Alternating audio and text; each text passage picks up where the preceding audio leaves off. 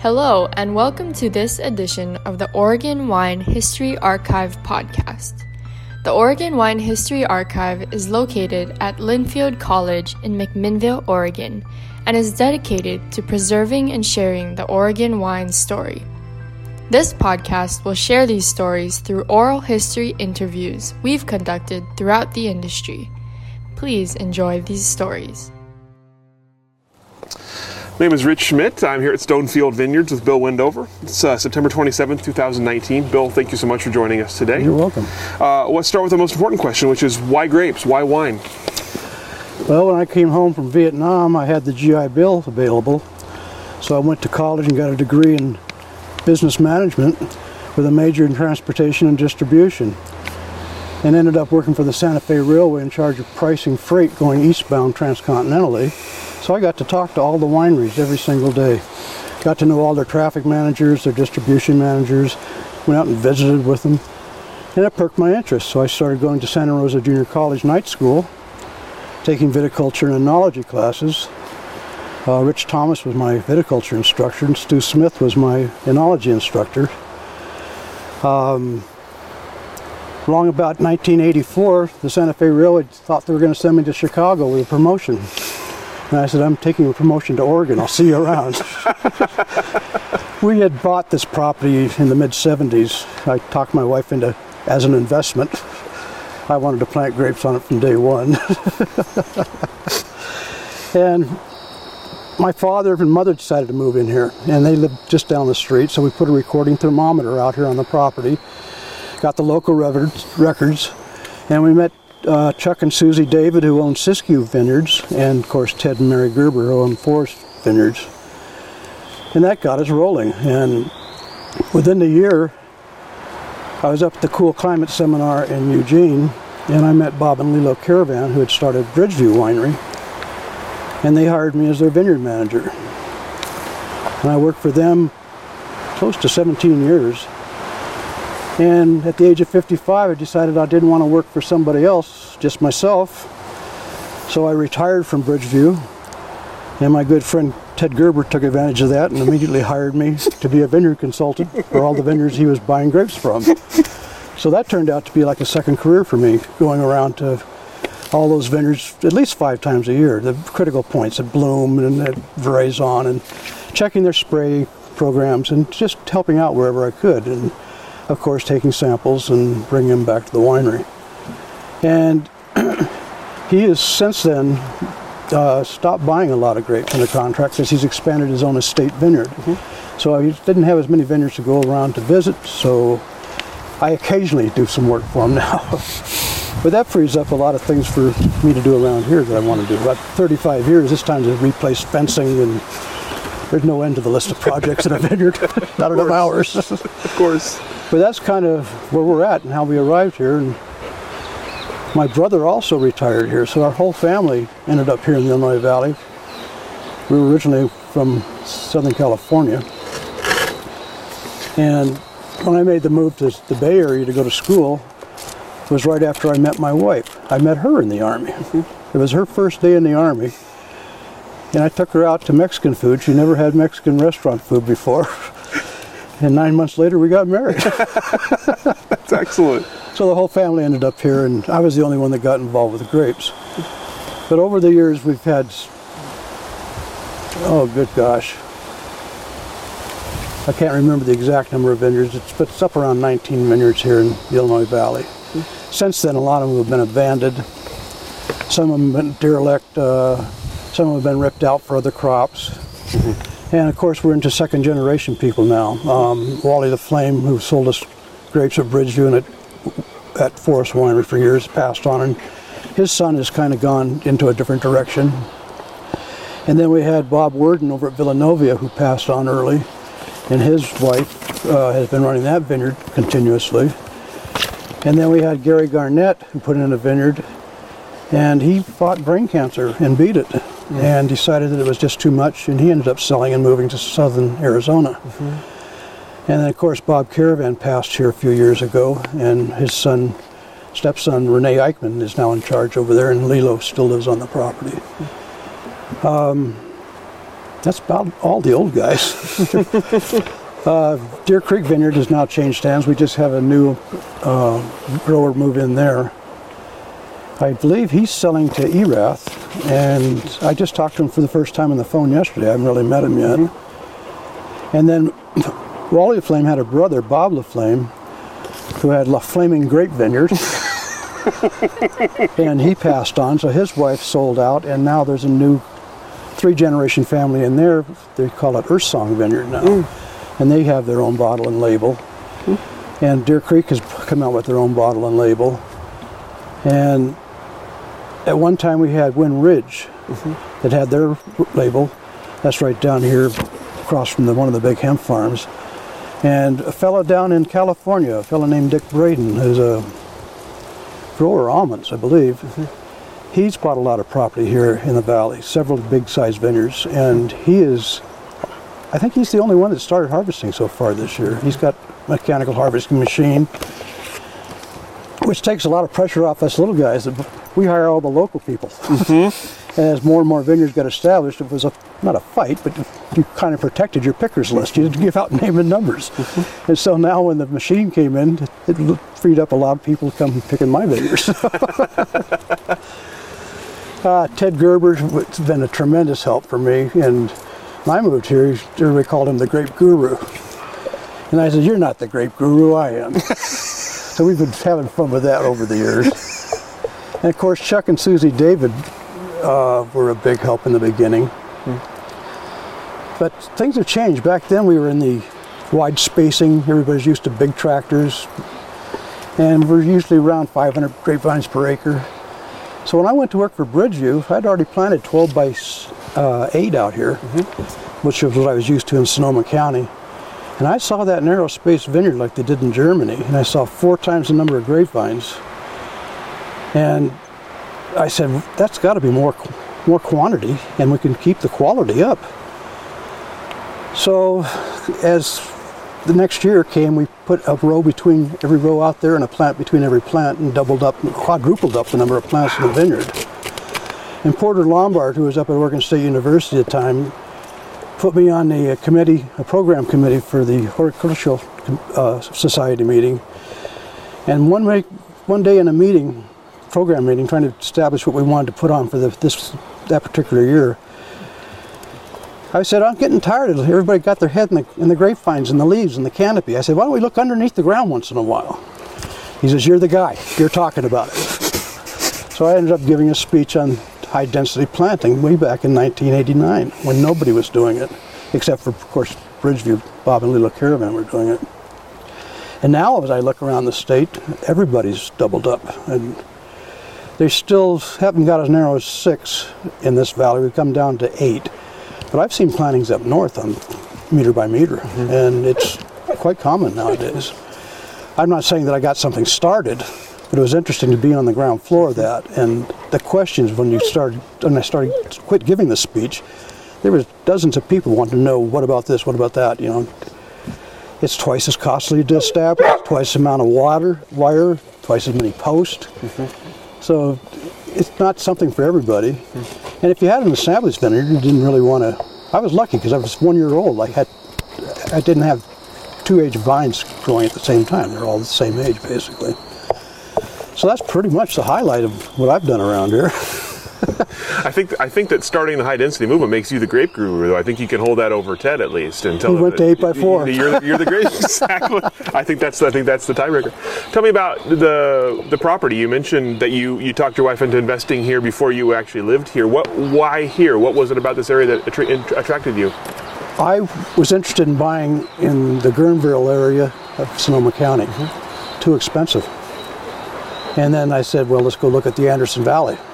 They grow beautiful Pinot Noir there. And I was a Gewürztraminer lover. They got great Gewürztraminer there. That was too expensive. And of course, we came up Highway 101 constantly along the Eel River. This, it was paradise for us living in the Bay Area to get out in the woods and fishing and all that. So one year we came all the way up through the canyon and came into this valley and met Chuck and Susie and Ted and they're growing grapes here? It was just getting started. And it wasn't I wasn't sure we were going to be able to pull it off.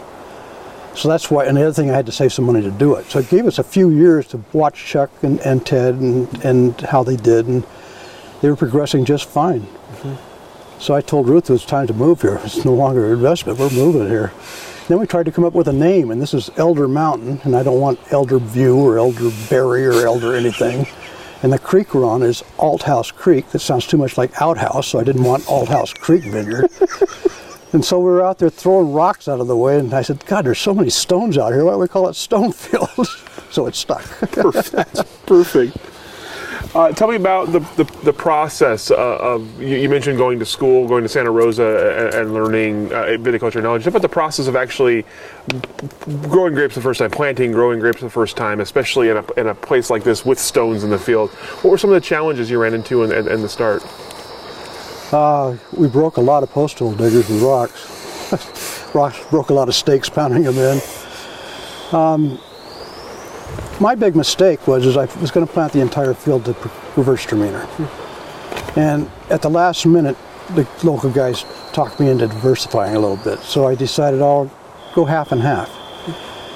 And as I learned about what was going on with the Willamette Valley, that was the big market at the time. Of course, it still is. But I decided, well, maybe we better plant Pinot Noir. So we ended up with eight rows of reverse Gewürztraminer, and the rest of the field was Pinot Noir.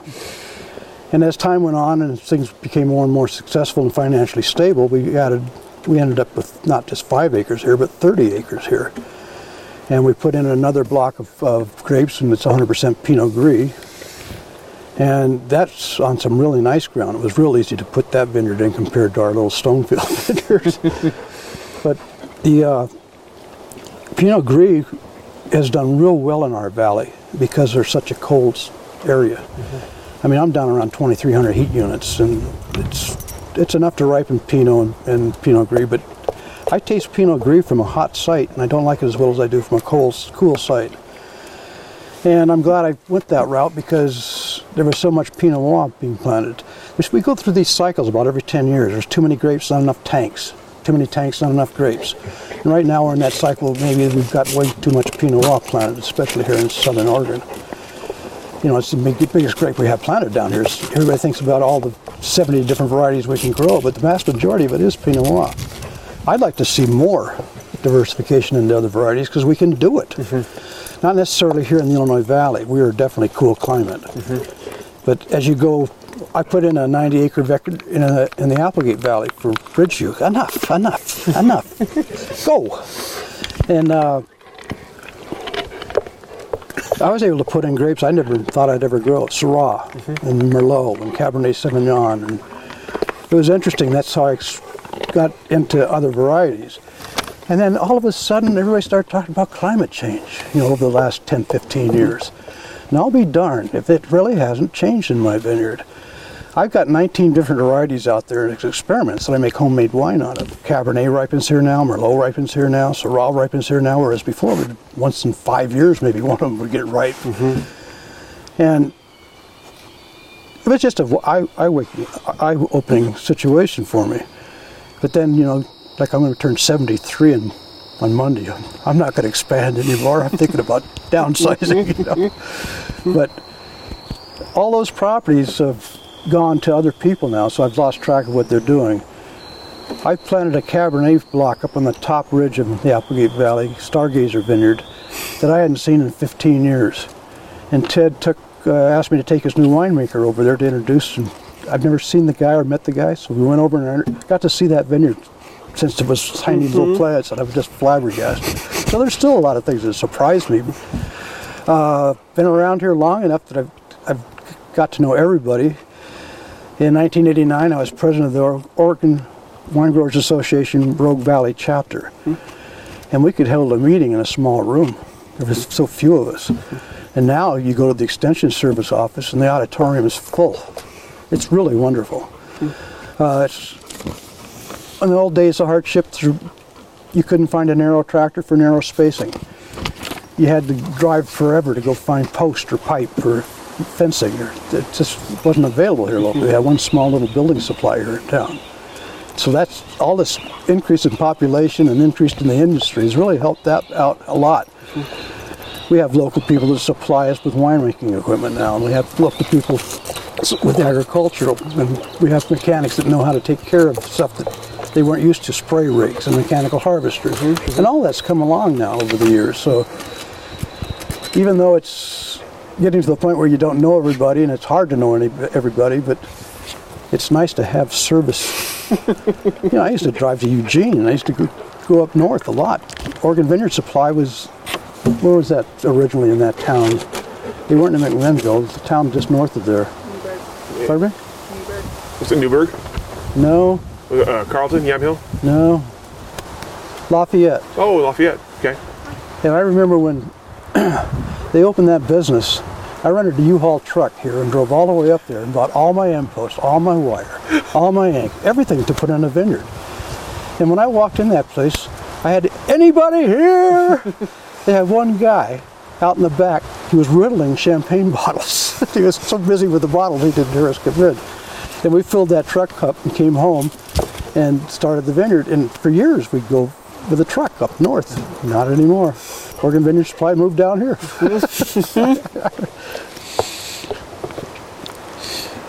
Uh, tell me about the uh, about kind of finding finding a place for your grapes and for your services in the early days. Obviously, like you said, not a lot of people growing grapes around here. How are you finding people to buy your grapes? How are you finding people to, to hire you as a, as a vineyard manager?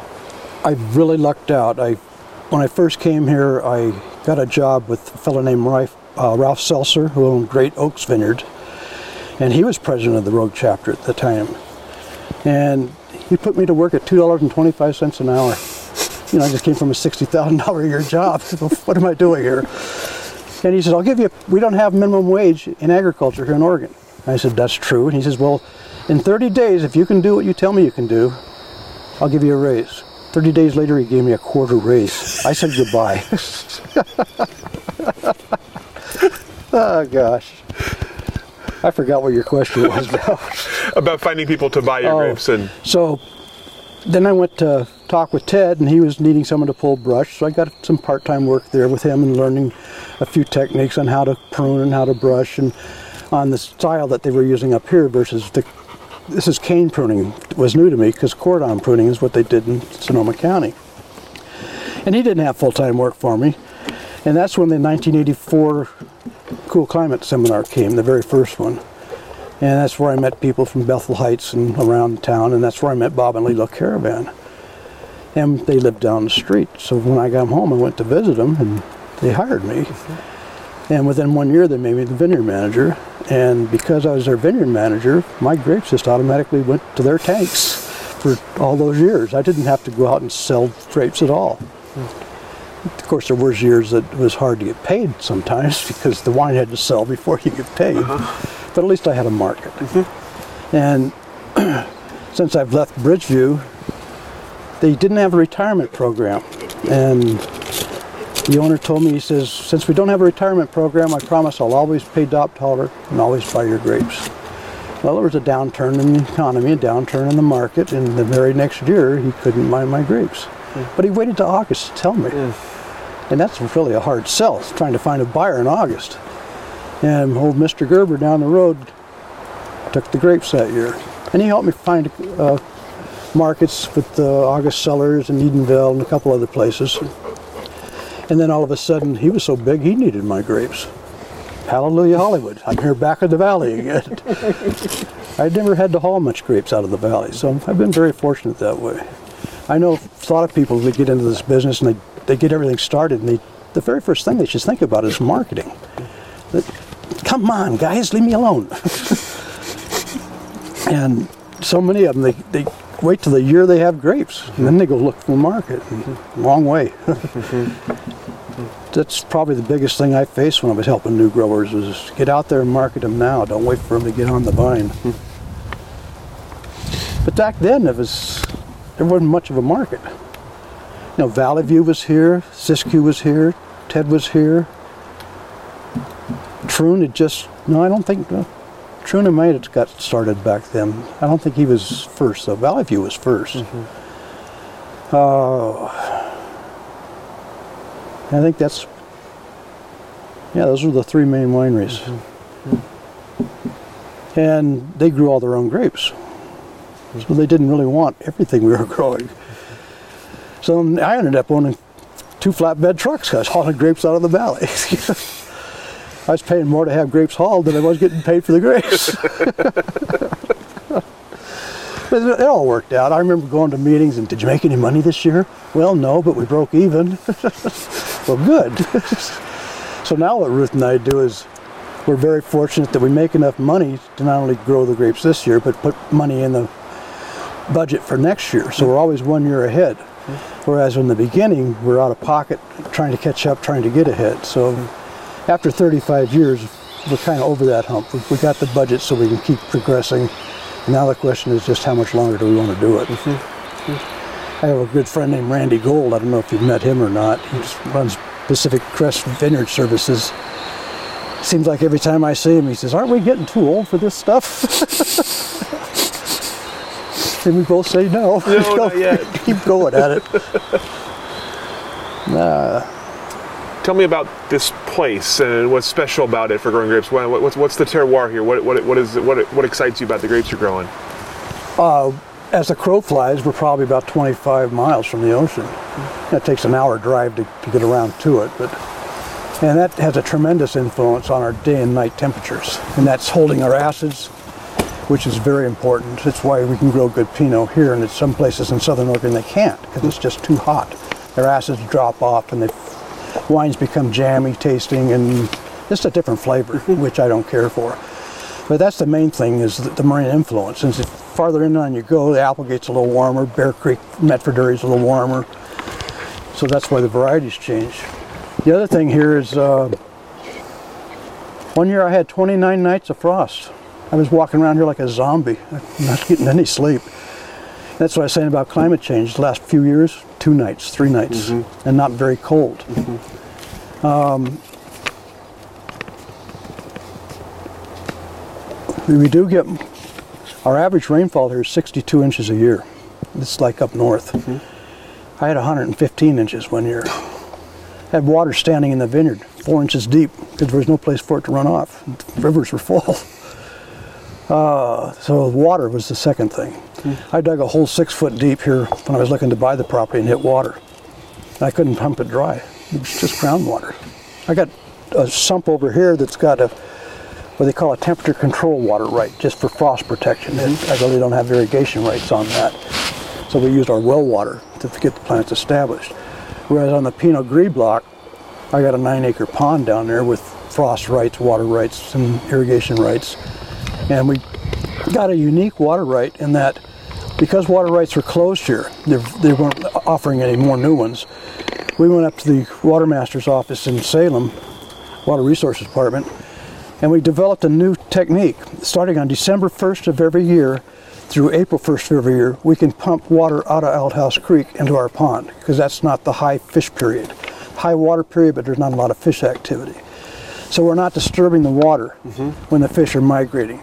This is a big area for uh, salmon migrations. And uh, Pomeroy Down Dam down here in, in town, there's no fishing allowed upstream from that because it's all bedding, you know, that's where the babies are born. So getting that water right the way it was set up has been a real boon for us. Otherwise, we wouldn't have been able to plant the grapes. And uh, let's see, the wind helps us. It seems like every night, every afternoon, we, we get a wind that helps dry out the rain when we have rain events. So I guess it was a combination of being close to the ocean, the climate, the water availability, uh, all the vineyards in this area are planted on the same soils I got, so I knew I didn't have a problem with that. I just like the area. I mean, before maybe 30 years ago, you knew everybody in town. There, you knew everybody on your neighbors and down the road. Now it's gotten so big you don't hardly know anybody anymore. You're afraid to go anywhere. You're afraid to park your car and leave it anywhere because someone's going to break into it. It's gotten pretty bad. So mm-hmm. enough. I'm sorry. It's, it's okay. They're very they're very excited to show you what's going on here. I don't know. I guess getting out of the city. Hmm? Enough. That's the, that's the biggest part of it. Mm-hmm. I couldn't see myself living in Chicago. Mm-hmm. I've worked in downtown financial district in San Francisco for 10 years for the Santa Fe Railway and commuted on the Golden Gate Transit bus night, night and day. And that commute coming home at night was almost two and a half, three hours some night with the traffic. And here, when I first moved here, I'd drive home from town with my lights off in the middle of the night and never see anybody. it was great.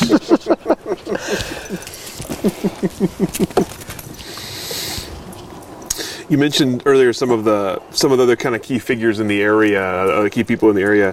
Uh, what else? Do, tell me anything else you want to talk about the the history of wine here in the area. The, the does it go back further than than the, the I mean, when you started, it was just kind of getting started here. Was was there earlier history than that? Here was were they growing grapes post prohibition, pre prohibition down here? Well, the Britt Festival you probably heard of.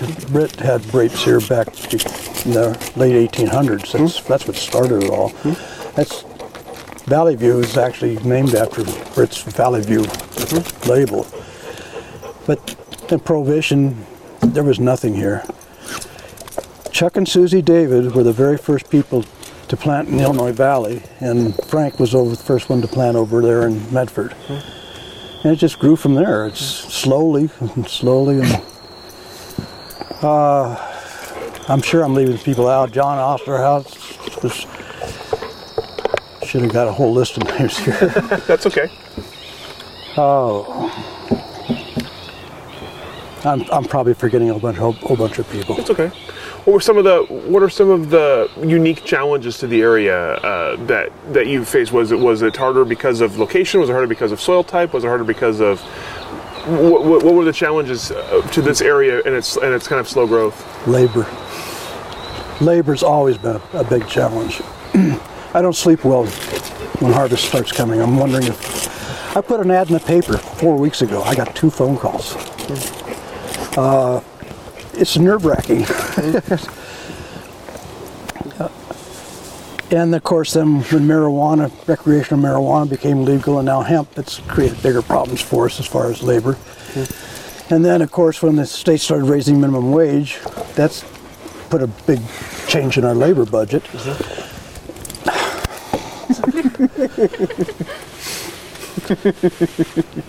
uh, that's turning around, though. I, I, I told, just told you I got two response to my ad in the paper. I got 20 pickers lined up first Monday. I'd say half of them, or a little over half of them, picked 35 years for me. So yes, there's a group of people that I can count on, but that's not enough to get the whole job done. And it's really neat because I got mothers down the street wanting to get extra money for school clothes, and they come and pick for a few, few days, and so things like that work out. Mm-hmm. And then of course, when school's out, you got the kids, and you get to put them to work. and we usually have a couple from the high school to come and work for us every summer. Mm-hmm. Labor's probably the biggest issue. Mm-hmm. Yeah. I'm sure there were other problems too, but You mentioned that your your involvement in the the it Oregon Wine Growers Association Rogue chapter was the Oregon Wine Board Rogue chapter. Uh, The, I, I joined the Rogue chapter of the Oregon Wine Growers Wine Association. Association, okay. And after a few years, I got elected president to that chapter, which automatically put me on the Oregon Wine Growers Association State Board of Directors. And I was there for a couple years. and then in 1989, excuse me, February 1st, 2nd, and 3rd, we were up at the Horticulture Society meeting in Portland, and Dick Erath got up and said, everybody better home, the Arctic Express is coming. We were minus seven one night, the next night minus eight, and the next night minus nine. this vineyard was killed to the ground. But we were not on rootstocks because of phylloxera. And we self we planted self-rooted vines because we thought we were phylloxera free. It wasn't in the state yet. And it turned out to be a blessing because all I had to do was re- retrain new trunks up from those roots. And we got back into production in 1990, barely got a small crop off, and December 20th and 21st it hit minus four two nights in a row. Knocked us again. And then two years later, 1992, we had plus four two nights in a row, the same two nights, December 20th and 21st. So Ted and I joke that we have 300 years of available to us now that we're going to be no problems with winter damage because we had 300 year record lows. So enough. Come on. So you're to- totally safe now. No, of course. Global warming, bring it on. So, so tell me about your work with the Oregon Wine Growers Association and, and, and kind of why, why that was important to you and, and sort of some of the, some of the things you're working on with them. Oh, everything was started. I mean, the the boys up north, they had a handle on this long before we did because they're maybe a decade ahead of us. but labeling laws, that was so important, and the establishment of AVAs was very important. And then when the Oregon Wine Board came along, we got into really organized marketing, which was a tremendous boom. And now you can see what they do. They go all over the United States, and I think they're going to Mexico City this at Christmas. I know Ted and Terry are going down there with them. So that was that's been big. So the whole just the idea of having an industry and having it organized, and then being able to support our legislative needs through our PACs and so forth, and get legislation done that we needed. Uh, it gave us a, an, an instrument, and that's why it was important. It was a way of influencing what we wanted done, mm-hmm. instead of just sitting away, well, hoping something would get mm-hmm. done. In terms of that amount of influence, did you feel like it it was growing as the industry grew? Did you feel like it was hard at the beginning and, and the industry had more sway as it grew? Or did you feel like you had the ear of the, of the people you wanted to have the ear of from a fairly early stage? No, it's it's much easier now. Mm-hmm. More people involved, more experts involved. Uh, the wine growers in the state come from all walks of life, so we've taken advantage of doctors, lawyers, everybody. You know, you know, I was just a business guy. It's imagine, imagine running a business. Everybody thinks farming. Well, it's a business, and I see so many people that don't know anything about business. Well, I rode community college here. Had a couple classes just to have people learn about budgeting and how to make bookkeeping work, and it's those small little steps that enable a business to really come together.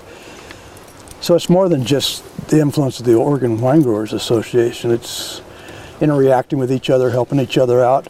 And in the beginning, there was a lot of that. And there still is, but probably half a dozen growers that I can call immediately and help get help immediately. Still, those same guys that have been with for all these years, but there's a lot of new ones I have no contact with. Mm-hmm. And it's no longer small properties. It's there's some pretty big properties being developed down here now.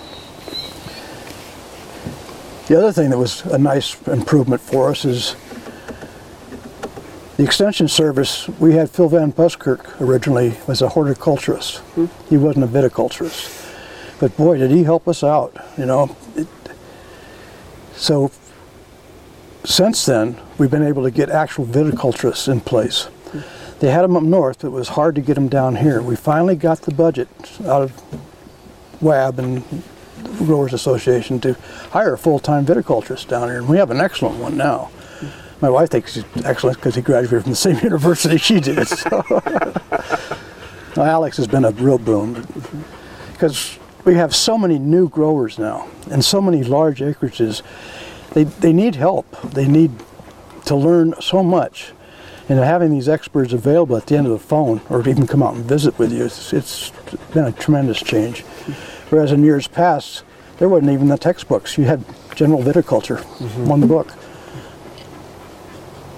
Yeah, it's been a big help. Mm-hmm. I remember when I planted my muscat grapes, I was training the, the shoots up the trunk to make it up the stake to, tr- to form a trunk. And I went out one day and there was a girdle halfway up the trunk and the top was dead.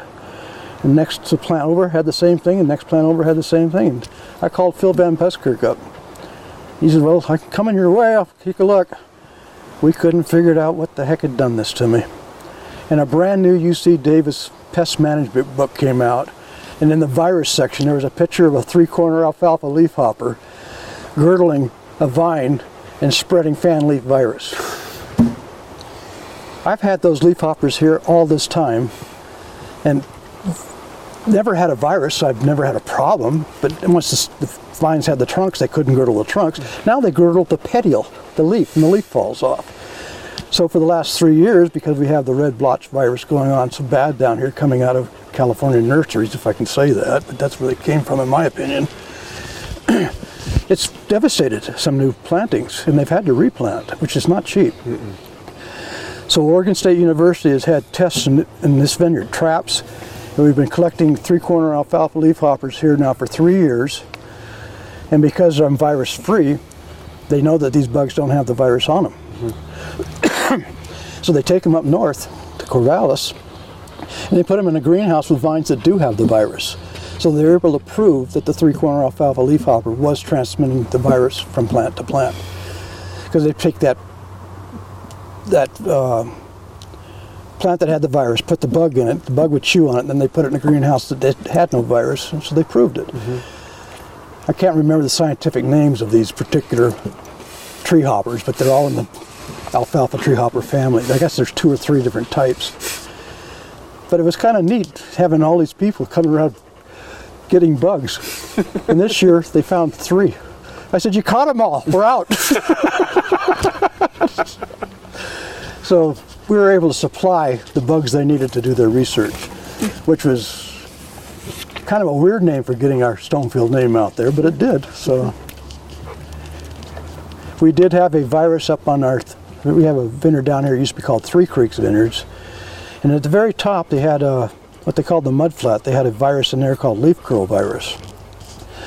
And the fellow that used to be partners with Ted in the winery sold it to new people from Santa Barbara. And we had a viticulture agent, uh, Marcus Buchanan, and of course Rick Hilton, our bug guy, had them out. And sure enough, they found that the mealybugs were spreading the virus in this block. So we talked the owner into eliminating it, ripping it out, and burning it. And then the blocks just below that, for several years, we just rogued the plants that showed symptoms, and slowly eliminated the problem. Now I'm a little worried because I see the new owners planted grapes right on top of that block again. And I don't know how careful you can be. There's always going to be a root somewhere where a mealybug is eating on it that has that virus, and it could respread. Hmm. Other than that, that's another reason I love this valley, where vineyards are so far apart that you don't have continuous blocks of grapes spreading diseases, mildew even, you know, not just viruses, but I have a this new fellow I was talking about that I haven't met yet. He has a vineyard right next door where the father had died and the son doesn't have any interest. He wants to grow marijuana and hemp. So those blocks of grapes are not getting sprayed and it's creating a nightmare for this new grower on just across the fence. I'm glad I don't have that situation. I mean, there's vineyards around, but they're miles around. Mm-hmm. It's, I think the closest one's Bridgeview, and that's two and a half miles away. Hmm. Nice commute I had for 17 years, though. no, they were, Bridgeview was very good to me. Ted Gerber's been a very close friend for all these years. I can remember when I met Ted, they were from the Bay Area also. Yeah, I think they were both went to Hayward mm-hmm. State, mm-hmm. and we met them. His wife was working as a waitress down here at Mr. B's where they served ice cream. We wanted ice cream, and we got to know her. And we got to talking about sourdough bread. So I said, Well, I'll tell you what, I'll bring you up some sourdough bread. He says, Bring a lot. So I brought a hundred loaves of sourdough bread that I bought for like a dollar a loaf back in those days, and I just gave it to them. And they were selling it all over Takilma, all over Cave Junction. so we were the we were the sourdough bread deliverers for a couple of years. But that helped us to gain friendships, you know, and to learn about people. Hmm. Yeah. Tell me about the, the Southern Oregon wine industry, kind of at large. What, what, what's different about it? What's special about Southern Oregon and its and its wine industry? The biggest thing is the variety of grapes we can grow. There's no doubt about that. It's absolutely amazing. I can't remember the exact number, but it's up around 70 different varieties down here that we're growing. Maybe it's 50. I don't know have the real number in my head, but that's a lot different than up north. Hmm. And it's because of the various climates we have, the various mountain ranges. I think that's definitely the biggest thing. The Extension Service having an office here has always been helpful.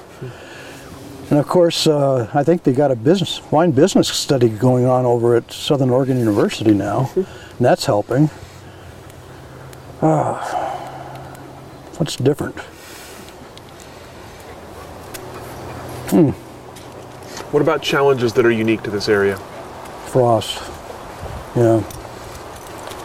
Winter kill and frost have been our big biggest problems. But we've lived through it. We're still here, still making money. Uh, what about as you look to the future here? You talked about all the, the kind of new large facilities coming in down here. Uh, what do you see as you look ahead uh, 10 years into the future for, for, for Illinois Valley specifically, for Southern Oregon at large? Kind of any, any kind of prognostication you, you might have? Well, I've seen a tremendous growth in what I call virtual wineries, non-existent wineries. Mm-hmm. They have tasting rooms, and that has enabled the custom crush facilities to open up. I think they've got three of them here in Southern Oregon now, and it's enabled uh, growers to participate in the sale of wine where there's more money. When I was on the board of directors for Oregon Wine Growers Association, we, every meeting we made a motion to allow growers licenses to have tasting rooms. Julie Houston in Eugene area was the main shaker and mover behind that, but she wasn't on the board. And we kept getting voted down because there was more wineries voting than there were growers. And one year, I mean one meeting, we outnumbered them. We voted it in. and boy, did they, we caught hell for a long time from some wineries. They just really resented us. You know, because guys didn't have to put in the actual structure, the infrastructure. And so that enabled a lot of guys to, to participate in the more profitability and grow their businesses better. Since then, however, what had me worried for years, not so much now, but there for a few years, there were so many of these grower licenses being issued that they were all trying to sell in the same I-5 market from Ashland to Eugene, and there was also so much shelf space, and they didn't have any distributors. It was harder for these new guys to get distribution, whereas the old guys, Reggie was in 40 states, Ted's in 40 states. They've had this channels for years, and that's probably the, what I see in the future is what are they going to do with all these grapes? I'm not in a position to say it's overplanted, but I think it's headed that way. And that's worrisome. Uh, you've seen a lot of big wineries moving into the state. Some of the big boys have really got some bucks. So that could change real quick. But I don't see that happening here in Southern Oregon. It's where the reputation is the biggest is up in the Willamette Valley, and that's where that investment's happening right now. But there's a fellow, don't know who exactly is behind it. I think a thousand acre vineyard going in in the Roseburg area. That's huge. Mm-hmm. And even down here, there's big vineyards going in, big money moving in. So maybe that'll bring in more resources to where I don't have to worry about what I just talked about. but it's it's always been there. It's like I said, it's cycles. It's it's hard for a couple years, and then it's easy for a few years, and I guess being in it for so long has made it easier also. You don't have to panic about every cycle. No, because I got a list of 100 wine, wineries in there that I've dealt with for 35 years. I, mm-hmm. I can call people and they know my name, you know. Mm-hmm. Whereas if I was new, that would be difficult. Mm-hmm. I'm not saying I'd sell the grapes. They may not want the grapes, but it's nice having the contacts because it's been here so long. And of course, meeting the guys that were here before me, they introduced me to all their friends. So, and I don't see so much of that happening anymore. Uh, there's wineries in Southern Oregon I've never even been to. Some that I want to go to, but I just haven't got around to it. The other thing is, is that I make so much wine here, I don't buy much wine. we, uh, I don't know if this, I should say this, but I trade wine for firewood. I don't do labor or anything like that. But I've also donate wine to the art guild in town when they have some kind of festival or prizes, you know, like the Lions Club. Here's some prizes you can give out. But the main thing about making my own wine has been able to enter competitions mm-hmm. and get feedback from judges that know what the hell wine should taste like, you know. And that's been the side of me that's been, since I've backed off doing a lot of vineyard consulting work, I do a lot more winemaking now. But now I've gotten to the point where making too much wine. I mean, I'm legal, I'm making less than 200 gallons a year. But there's only two of us drinking wine in this house. and my computer went down. So the computer guy who lives down the street came over. Ah, da da da, it's fixed. I said, well, what do I owe you? He said, nothing. You're, you're a neighbor. I said, how about some wine? Oh, yeah. well, it works that way. I guess it's legal to give it away. I'm not sure. I, I don't sell it. Sure it is. You know, keep it in. Garage wine. What what what uh, uh, the, the, the vineyard process, the winemaking process, are so different in so many ways. What what, what appeals to you about, about each of them? What, why why do you enjoy winemaking? Why do you enjoy uh, vineyard Makes work? me a better grape grower, no doubt about it. Uh, in the early days, I was bringing Pinot Noir into Bridgeview at 21 sugar, acid 0.8. Uh, the philosophy at Bridgeview's marketing was I want my wine in every grocery store in the United States. He wanted to sell six, seven dollar bottles of wine. So he wasn't looking for high end fruit. He was looking for low end fruit, low costing fruit. At least we met the parameters of the contract, but nowadays I, I sell Pinot Noir at 23 and a half to 24 and a half sugar. And acids are in balance. Uh, by growing it myself and making my own wine, I was able to take it to the next step. And when I started tasting my wines compared to wines made at Bridgeview, they were different. Uh, I liked mine better, of course, just prejudice, I guess. But, but I thought it had to do with I was using better techniques of growing. We started doing things like uh, shoot thinning, leaf stripping, canopy manipulation, which also helped on our disease problems. I used to get bunch rot. Never had powdery mildew here, but the Gewürztraminer would get bunch rot in it once in a while. Started stripping leaves, started ma- manipulating the crop load. Haven't had bunch rot since. Um, before then, we just sprayed. And they thought that was a good enough job. Well, now we're spraying less, so it's costing less, and it's easier to pick the fruit. The fruit's getting sunlight on it, so it's better quality. So everything, just one step, the next step led to the next step, and that winemaking was all along that process. I mean, I've made some disgusting wines that I'll, I'll never do what I did a couple years ago. You know, I was trying to make a Gewürztraminer like they do down in the Anderson Valley with 17 sugar, 16 sugar. Yuck. you know, everybody's thinks, well, it's just alcohol. Well, it tasted like hell. no, thank you. so you live and learn through winemaking. Let's see this. When I see those over the vineyard, I tell my workers, you know, you're not working fast enough. He thinks you're dead.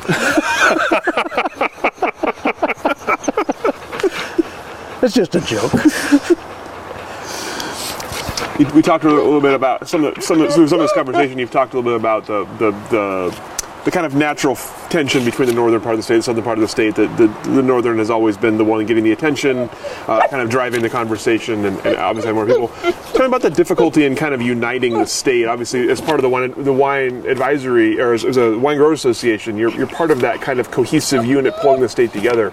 Tell me about the work with that and, and, and the, the difficulty over the years in keeping the this huge huge area of state uh, united uh, behind Brand Oregon. I'm not sure they are. Um, there's been a civil war in the south and the north for many, many years. And a lot of the older growers still have, have resentments of not being recognized when they had the quality. Uh, there's some things raising their head now about changing the labeling laws to if you have a Willamette Valley on the bottle, it's got to be 100% Willamette Valley grapes. Well, there's a lot of people down here that their business uh, philosophy was based on selling grapes to northern wineries. And the reason that got started is, as you know, the water wet years up north, there was some terrible years. So they came down here and started buying some of our fruit in the years they needed it. So they changed their law to allow 10% of non-Willamette grapes in that appellation. So all these businesses got built up around that, and now they're down here saying, no, we're not going to allow those grapes into our Willamette label. So that's raised a lot of arguments. Mm-hmm. So I'm not so sure there is a cohesiveness anymore. The world of wine, which is now the Oregon Wine Experience, mm-hmm. I think has gone a long ways to helping. And what helped there is we opened it up to the entire state. It mm-hmm. wasn't just Southern Oregon. That's over in Jacksonville. It is now. It used to be at Del Rio Vineyards mm-hmm. every year, and it was just Southern Oregon. But by having the northern wineries able to enter these festivals, you can taste head to head wines from there and here, and that's enabled us to come together quite a bit. Uh, the variety changes. We grow stuff they can't grow. Mm-hmm. So they're able to sell wines that they, they can't grow the grapes because they can buy the grapes from us. So that's brought us closer together. So when I say I'm not sure if it's totally together, I think it's happening, but there's things still tearing us apart a little bit. Mm-hmm. Mm-hmm. I think that'll always be that way. I don't know how you got so lucky with these two. We get the full show. yeah. Ha- Has it felt like that's ebbed and flowed as well in terms of coming together, growing apart, kind of over the Yeah, years? Yeah, that's like I said about the grower's license. That created animosity for a while. Um, I think that's gone to the wayside, though. You see so many wine tasting rooms at vineyards now that I'm not sure we do have. I think we got two crush room crush facilities here, Naumes and Pallet, I believe. Yeah, maybe I was wrong. I think there's only two. But those have enabled these growers to, to really make some money. Mm-hmm. You know, you make a lot more money off a bottle of wine than you can off a ton of grapes. And the wine doesn't spoil. Mm-hmm. It's not a perishable product. That's part of the nightmare of being a grower at harvest. Where's my pickers? I gotta get them off now. Mm-hmm. um, I think overall, it's very easy to talk to anybody in this industry, no matter how new or how old you are. It's always been a, a, way of communicating to get around the, if there's a problem, or if there is a problem, to talk about the problem. The smoke taint problem we had last year was huge here in Southern Oregon. Uh, I didn't have a problem with that, but I know growers that did. And when we tested their grapes, because we tested ours too, there was no smoke taint in those grapes that were rejected. But that wasn't Willamette Valley, that was California. And that fella down there, his father almost put a winery here in our valley. So we were kind of helping him along there for a while. Now I don't know if we want to deal with him anymore. Um, he's huge in California. He's got a huge, you all can't even say the name of his wine, but his coastal Pinot Noir is selling well. He's buying grapes from these same growers again this year. So maybe not any animosity. Maybe, I don't know, there's a couple growers that won't deal with the guy. Hmm. But there's so few markets. What do you see as, you- as you look ahead here for, for yourself at Stonefield? What do you, what do you kind of hope happens over, over the next few years? You, you mentioned coming up on your 73rd birthday. What- What's, what's next for you? Uh, I say 10 more years in this business for me. And then I'd like to sell off the Pinot Gris block and the rental that's on it and the pond that's on it. Get that out of my hair. Then I'd have less to do. Keep this little three acre vineyard here for Pinot Noir and Muscat. Um, my wife talked me into, when I ripped out the Gewürztraminer and put in more Muscat, I put in two rows of the experimental grapes that I've been growing things like Pinot Meunier and Syrah and Tempranillo, Pinot Blanc, Sauvignon Blanc, Cabernet, things that are not commercially viable here, but they're commercially viable to me because they go into my winery. And I might end up with just those two rows of grapes eventually. we, when we moved here, we couldn't decide whether to buy a big old ranch, and we bought five acres to start with. And then we bought five more, and then we bought five more. We ended up with nine pieces of property here in the valley, 30 of which are all attached here. So it's enabled us to slowly sell off a piece without having to move. I've sold off one, two, three rentals, and I got 25 acres left in five tax lots, one of which has a vineyard and a house, my house, another one, two woodlots, none but plain, no, nothing been done to them at all. So I can sell off piecemeal mm-hmm. and still live in our forever house. Mm-hmm. Mm-hmm. Uh, I hope it's our forever house. I hope we're healthy enough to die here and not have to go someplace else. But that's kind of our plan. Slowly diverse ourselves with property we don't need. I gathered the property around me because this is not farm zone land. This is residential land. In fact, all the wood, all the land I bought was woodlot resource, and I had to get variances to build on it. But I don't have the right to farm. That law does not apply to me.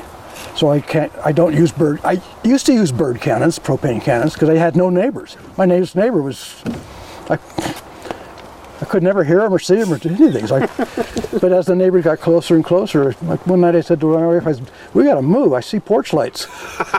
you fool! They're your renters. so being able to see, sell it off piecemeal is going to enable us to stay here for probably till we need help. Mm-hmm. You know. Mm-hmm. Um, I played around with the idea of, of making wine commercially. I'm not a salesman. I have a difficult time selling grapes. I mean, just having the nerve to go do it. That's why when I went into business, I went into transportation, distribution, warehousing. My minor was world business, which has been helpful nowadays, but I didn't go into marketing. I didn't go into sales. I wore a three-piece suit for 10 years. that was enough. yeah, less so now. Yeah. yeah. what about as you look at the at the Oregon wine industry at large, both locally, the, the kind of the Rogue Valley area, and, and, and, Oregon at large? What do you see as you look ahead uh, five, ten years in the future? For it's going to be huge. It's going to grow. It's there's not going to be anything to keep Oregon down. It's it's showing itself annually. I mean, every year, growth, growth, growth. And not only is there growth, but there's qu- good quality behind that growth. Um, prices are a little on the high side for wine, but it doesn't seem to be de- detrimental to sales. That could happen if we go through another 2008 or something like that, but the quality's there. The magic's in the bottle. It's worth what you pay for. I I don't see it becoming as big as California ever. There's just not that much land. But the thing that I think is going to hinder growth of wine growing in, is urban sprawl, which Oregon's kind of got a handle on. Uh, that's one of the things the Wine Growers Association did is they protected the hillsides, uh, didn't want development on them. Grow on the flatland, mm-hmm. yeah, build your houses down there.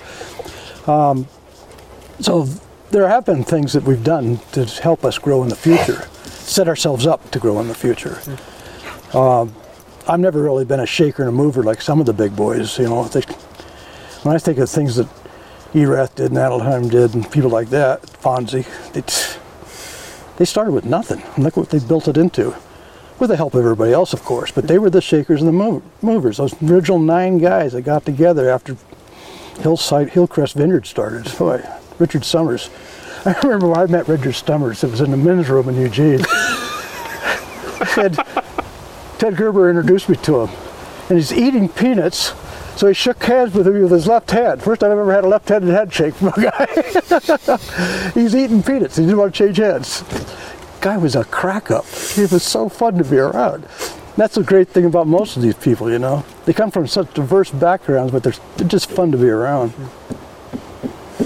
gosh, I think Ponzi worked for Disneyland at one time. Yeah, he was an Imagineer. Yeah, my father's best friend was an electrical engineer at Disneyland when it opened. Small world. It's amazing, amazing how many people from California are up here. It really is. Yeah. I'm glad I did it. I mean, I'd be Anderson Valley would be probably more rural than we are here. Sonoma, I love Sonoma though.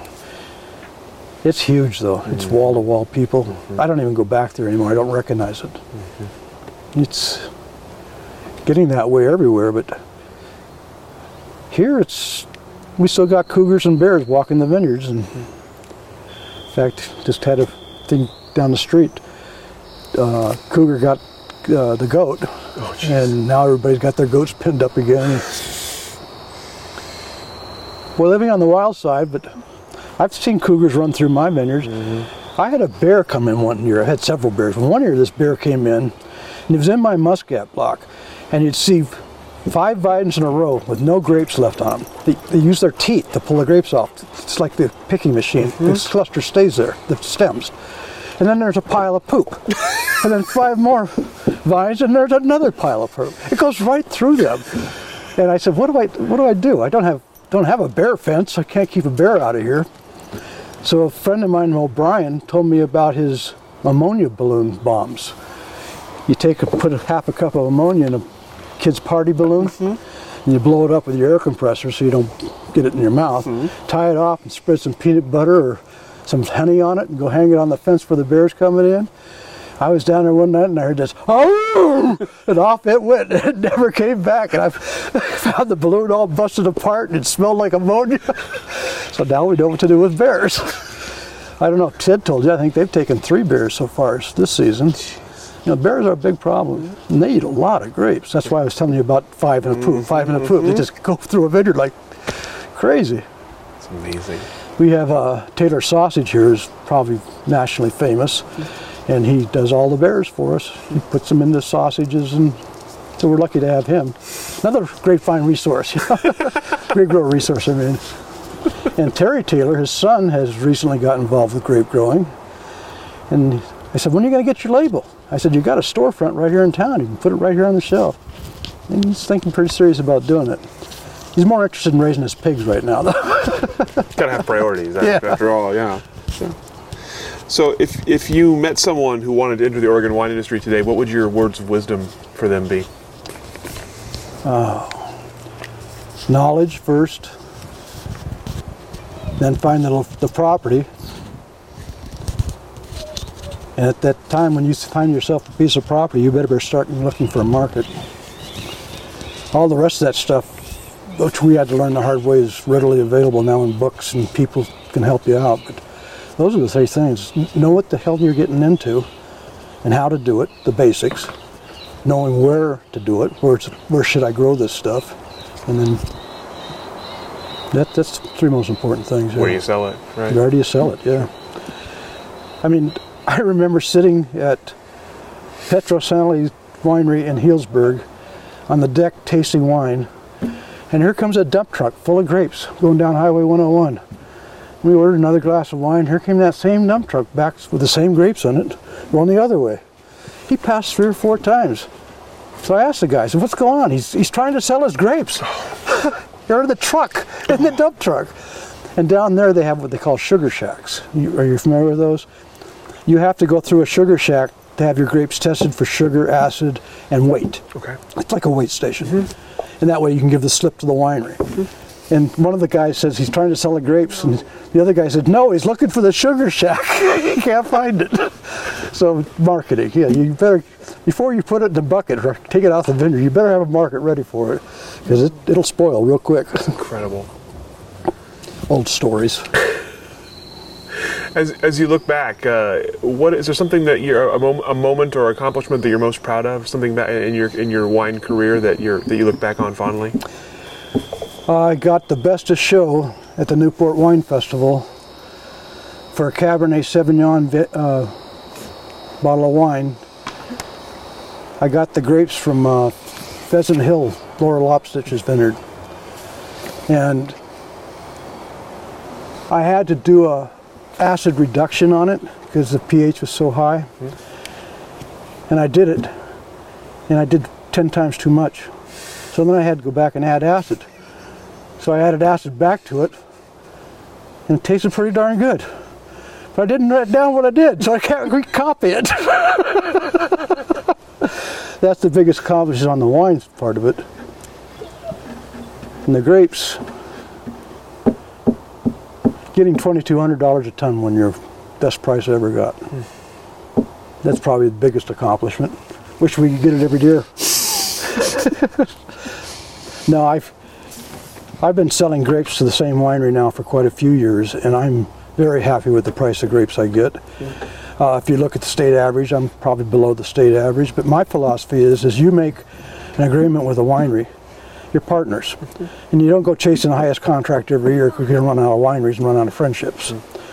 So when you stay with one winery at a low co- uh, common agreed to price, you go through the bad, bad years and the good years together, and without asking I want more money. You know, it's a secure market. It's a local market, and believe me, having to drive grapes out of this valley is not a fun thing.